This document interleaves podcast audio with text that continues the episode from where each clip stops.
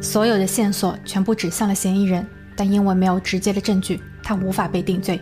而在此期间，他又将魔爪伸向了另一个台湾女研究生。那么，我们能否得到想要的结果呢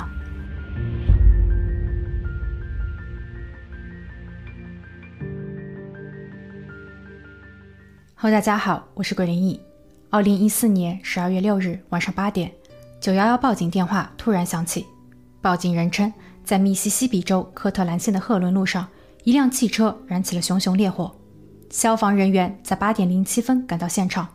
当所有的人正在全力以赴抑制火势时，大家看到了一个女人如同丧尸一般伸出双臂，从火焰中慢慢走出。如果不是听到了她说“请救救我”，消防人员甚至都认为这是在拍戏。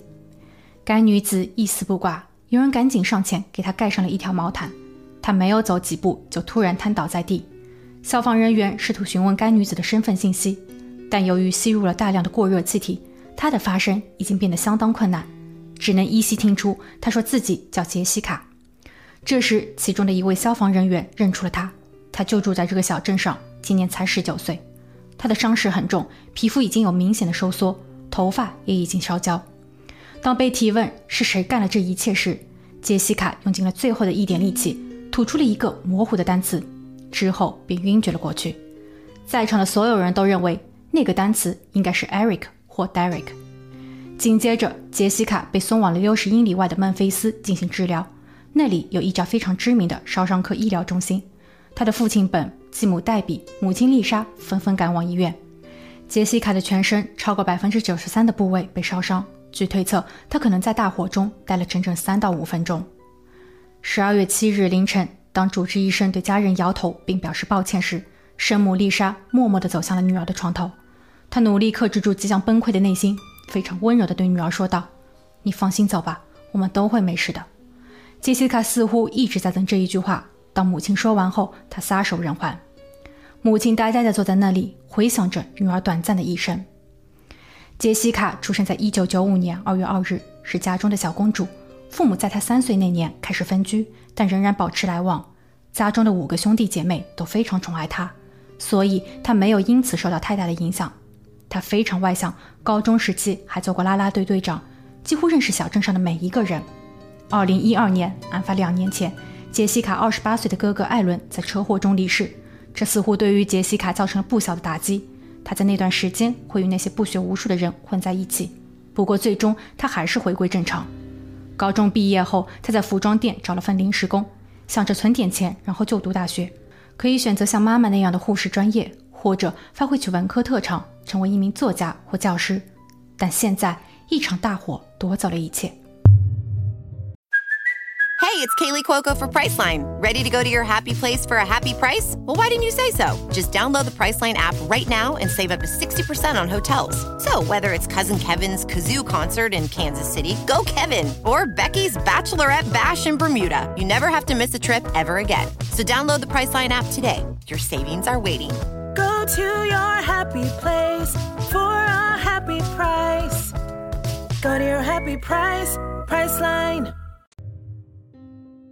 二零一四年十二月七日，案发十二小时后，医院给出了一份分析报告：杰西卡的身上有一些飞溅的烧伤迹象，所以她的身上应该是有一些助燃剂。结合案发现场的一些线索，她的车虽然被严重烧毁，但并没有发现被撞击的痕迹，所以不可能是因为车祸而造成的火灾。在案发地附近找到了杰西卡的手机以及一些被撕碎的内衣碎片，所以推测这一定是一场犯罪。罪犯侵害了被害者，并用大火烧毁了所有物证。母亲丽莎告诉探员，杰西卡在案发当日，也就是昨日早上，与朋友沙克一起骑马。大约下午两点，他回到家中睡了个午觉。下午四点二十五分，他接到了一个电话，然后说要去 M&M 购买一些东西，那是离家不到两英里的一个加油站杂货店。晚上六点四十八分，丽莎接到了女儿的电话，电话的那头异常安静。完全听不到任何背景声。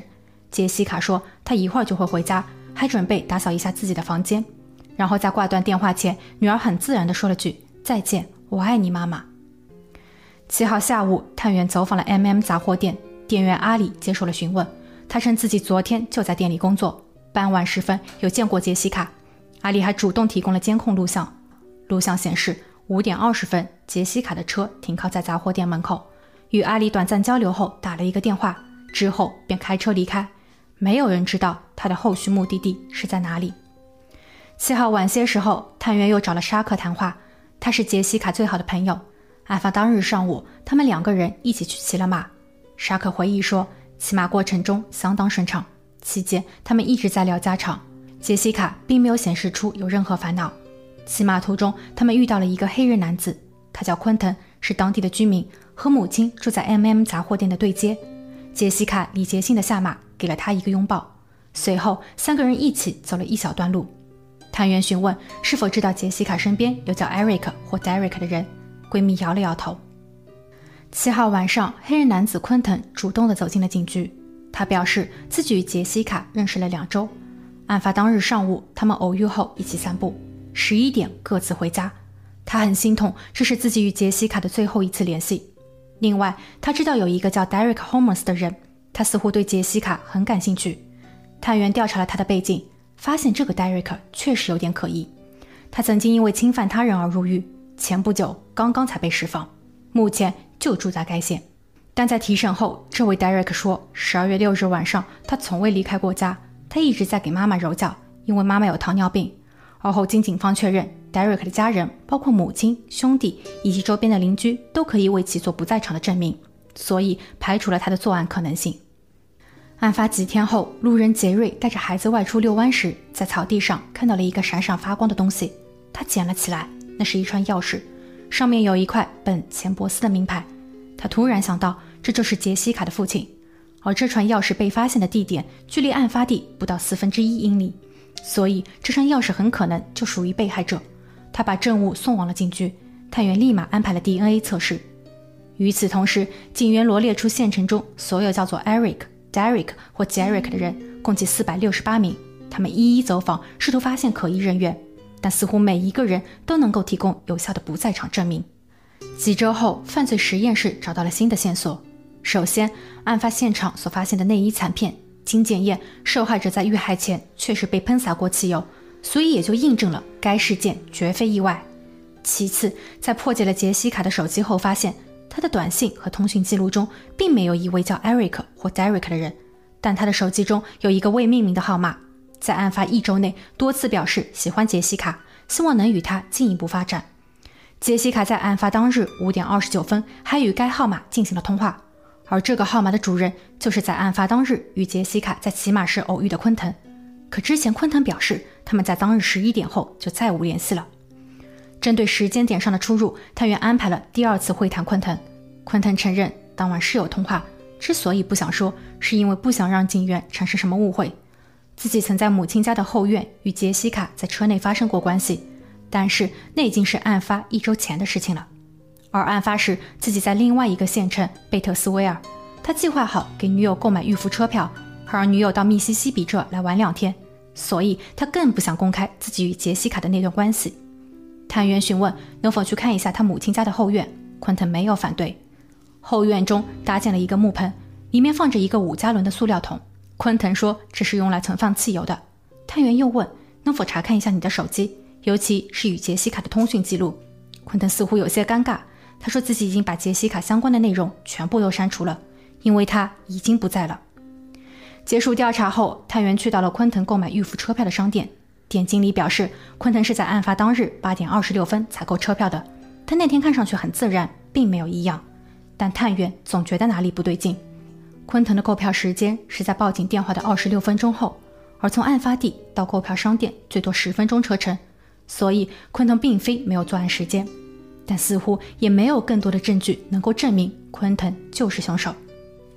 又过了几周，案件依旧没有进展，但小镇的居民则开始猜测，会不会是因为杰西卡的男友策划了一切？杰西卡曾与当地的帮派成员有过交集，也因此结识了男友桑福德。桑福德比他大九岁，在杰西卡案发的一个月前，因为入室盗窃而被监禁。所以，会不会是因为桑福德在监狱中得知了女友的不忠，从而利用了自己圈内的关系，派人毁了女友？不过，这一假设很快也被警方排除了。调查工作在六个月后彻底陷入僵局，没有嫌疑人，没有更多线索，直到地方检察官保罗的介入。通过调查，他发现被害人在案发当日晚上六点，其手机信号出现在贝特斯威尔，而那时昆腾的手机信号也显示在那里。那么，是否两人有过交集呢？他们需要得到昆腾的证词。此时，昆腾正因为一项欺诈指控被关押在路易斯安那州门罗的监狱中。在第三次的问询中，昆腾依旧很配合，他自愿放弃了寻找律师的权利，称自己刚刚想起来了，在案发日六点过后确实有见过杰西卡。当时自己与朋友麦克坐在车上，看见正在逛街的杰西卡，他用十美金换取了他手中一小包的违禁品。然后与朋友麦克返回到了家中，但当探员致电麦克后，麦克当场否认了这一陈述。此时的昆腾开始支支吾吾，他说那天晚上自己与杰西卡开车回到母亲家的后院，并一起服用了一些违禁品，然后他们发生了关系。两人是在七点分开的。此时，调查员保罗严肃地威吓道：“从五点二十分到八点，根据手机信号定位显示，你们根本就没有分开过。”昆腾突然一改常态，他从椅子上跳了起来。暴躁如雷，称保罗对他不公，还歧视他。杰西卡案发十四个月后，二零一六年二月二十三日，检方正式对昆腾起诉。Hi, I'm Daniel, founder of Pretty Litter. Did you know cats tend to hide symptoms of sickness and pain? I learned this the hard way after losing my cat, Gingy. So I created Pretty Litter, a health monitoring litter that helps detect early signs of illness by changing colors, saving you money and potentially your cat's life. Pretty Litter is veterinarian developed, and it's the easiest way to keep tabs on your fur baby's health right at home. Go to prettylitter.com and use code SPOTIFY for 20% off your first order and a free cat toy. Terms and conditions apply. See site for details. 二零一七年十月十日，杰西卡案件首次开庭。检方称，一个有着美好前程的女孩被点燃焚烧，嫌疑人近在咫尺，但他没有忏悔，而是谎言连篇，甚至诬陷他人，为了一时的刺激和满足，藐视了生命。辩方律师则毫不示弱地强调，杰西卡最后指认的是 Eric 或 Derek，而现在站在法庭上的却是毫无关系的昆腾，这合理吗？警方还在筛选 Eric 和 Derek 的行动中激化了社会矛盾。名单上共有四百六十八位，但最后被怀疑和问话的全部都是黑人。他们虽然都很配合，但警方的这种行为实在是有失偏颇。这就好像现在两个年轻人你情我愿的发生关系后，女方无辜发生意外，为什么一定说这就是男方的错呢？这是一种歧视。陪审团现在看到了受害者家属在哭泣，但也需要留意无辜的被害者和他的家人也在流泪。接着，检方简单叙述了被告的一些不良记录。昆腾在八年级时就开始辍学，他曾多次因为犯罪进入监狱，包括零六年时冲撞警察，零九年时盗窃和携带违禁品，一零年时的酒驾，以及一一年时因为再次盗窃而入狱。他在二零一一年被关押期间加入了黑帮，而杰西卡案发时他才刚刚被释放两个月。之后，检方连续传唤了多名证人。杰西卡的闺蜜沙克表示，案发当日昆腾的不请自来让闺蜜间的骑马活动被迫终止。杰西卡礼貌性地回应着昆腾，但事实上，她很早就明确告诉过昆腾，自己不会接受他的求爱。所以，如果他们之间发生了关系，那么一定是昆腾强迫了杰西卡。案发当日的消防员说，那晚的场面太过震撼，现场很混乱，大部分的消防员都在努力扑灭火源，有两三个人在勘察现场，并试图查明杰西卡的身份信息，或是寻找更多其他的重要线索。所以，他们并不能确定。他们听清楚了杰西卡最后的发音。当他们想要再问清楚时，杰西卡已经陷入了昏迷。所以，如果辩方一直强调这个不清楚的发音问题，那其实是在避重就轻。那位捡到钥匙串的路人杰瑞确认，他在一条沟里发现了钥匙串，之后便立马前往警局。中间再也没有其他人接触过钥匙。而根据专家的分析报告，钥匙和挂绳上发现了不止一个人的 DNA。除了杰西卡本人的 DNA，其他的 DNA 分别属于四个男性，其中的一个就是被告昆腾。调查员保罗的上场更是直接把被害者与被告直接关联。他称当晚两个人的手机信号所对应的基站是同一个。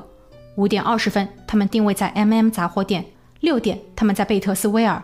杰西卡的最后一通电话是在六点四十八分外拨给妈妈的，地点是在昆腾母亲家的后院。从六点四十九分到七点四十二分之间，杰西卡和昆腾的手机均未发射出信号。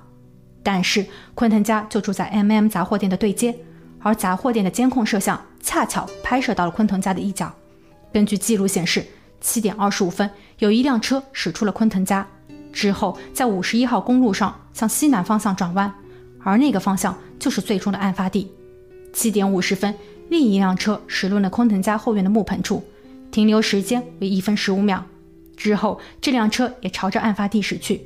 结合太原之前在木盆中发现的汽油桶，而昆腾的兄妹家就在昆腾家与案发地之间，所以警方推测第一辆车是杰西卡的，昆腾就坐在里面；第二辆车是昆腾兄妹的，昆腾之所以借车开回家是为了拿汽油桶。再者，昆腾在八点过后发送短信给杰西卡，内容为：“我今晚不能见你了，我女朋友要来了。”可他为什么要这么做呢？他们刚刚还在一起。所以有理由相信他是在伪造不在场证明，所有的一切已经把他的罪恶展露无遗。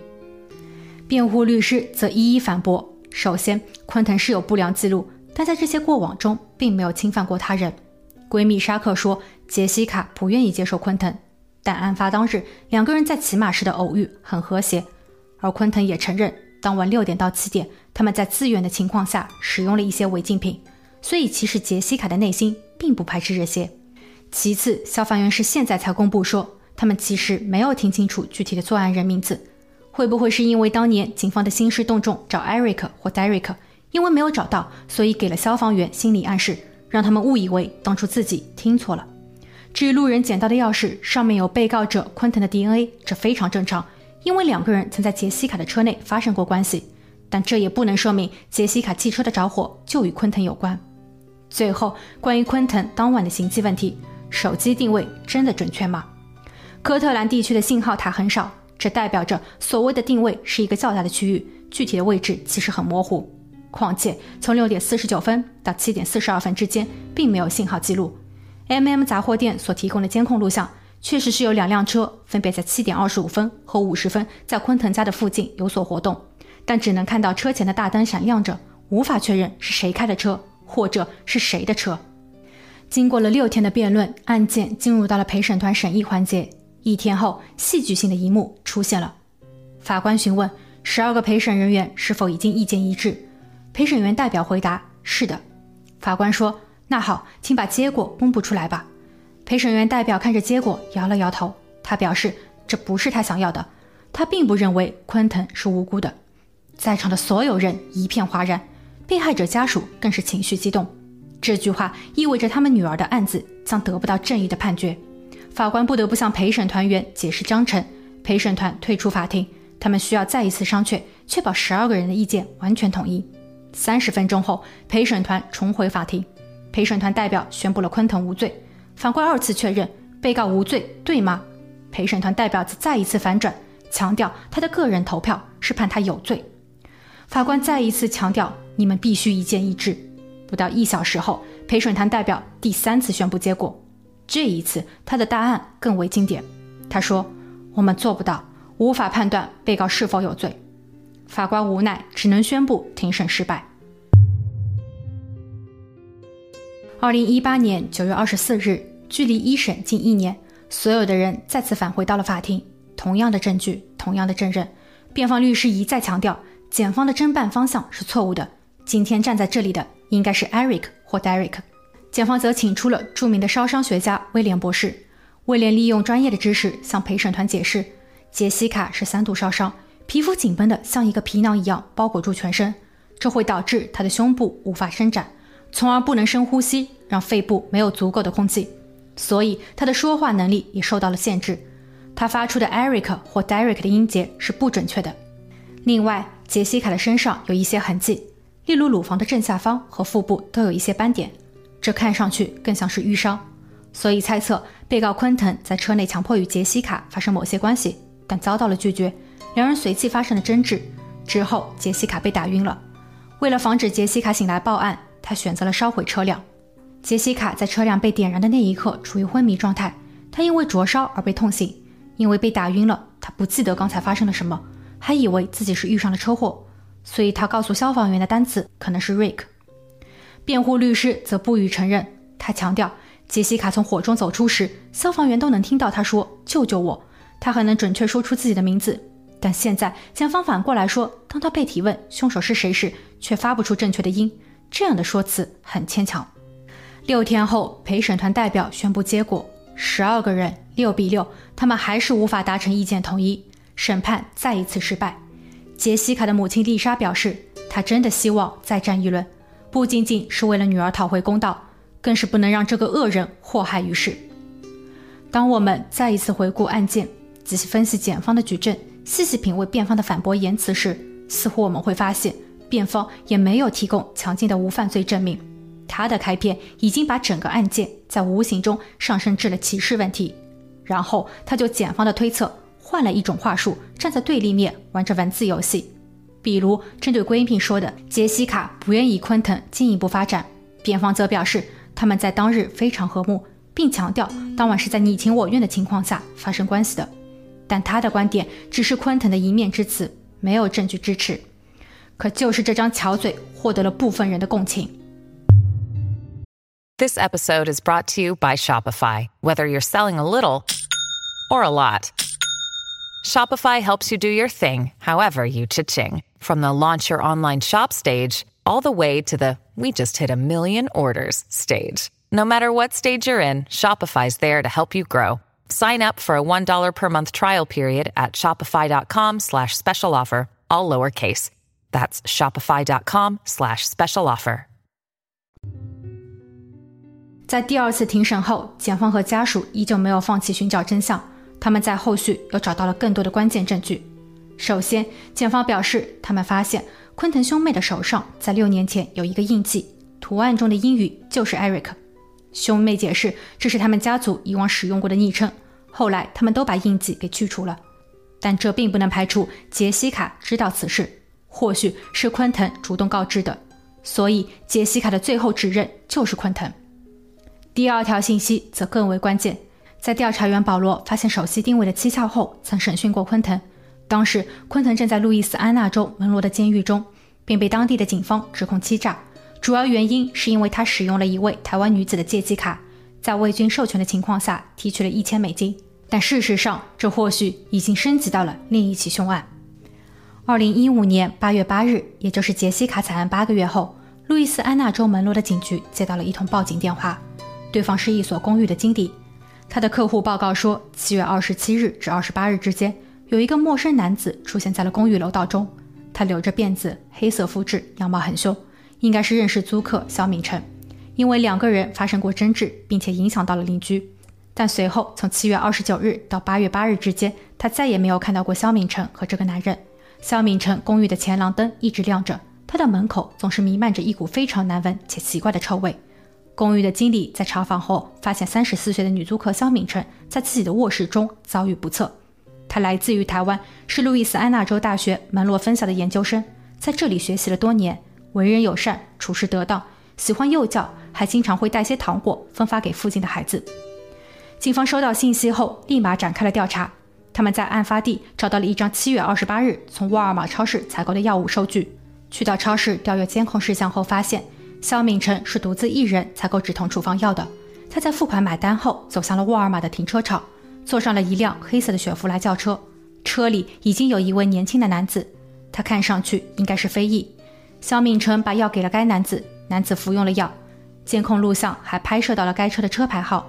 经调查，车主就是昆腾。警方随后把昆腾的照片给到邻居确认，邻居很肯定地表示，当日楼道中的就是他。警方根据通讯信息和朋友的证词，试图还原故事。二零一五年七月二十九日下午五点二十二分，肖敏成致电好友，约着下个周日去教堂游玩。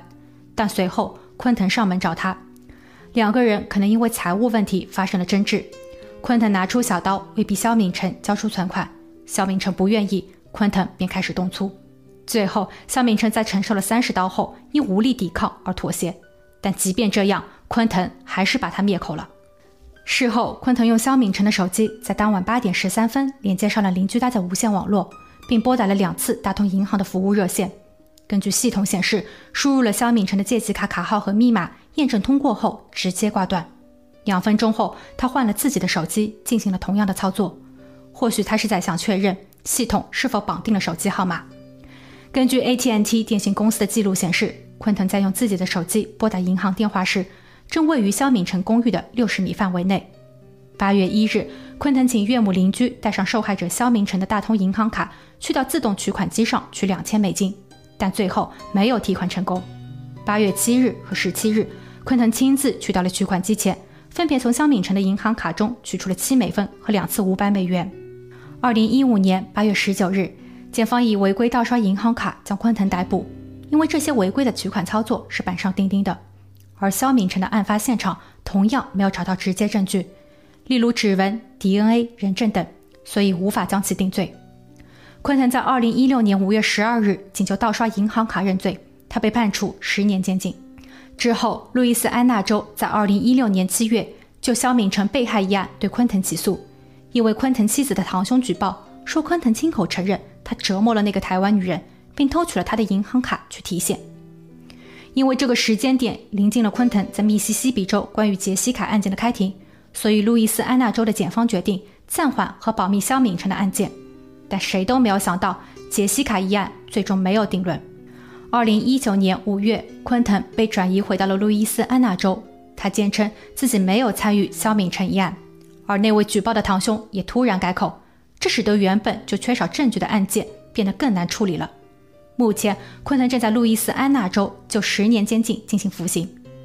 关于这两起案件，两地的检方都还在积极准备中，但所有的线索都已经间接指向了昆腾。如有后续报道，我会再次更新，请继续关注、订阅我的频道。谢谢观看。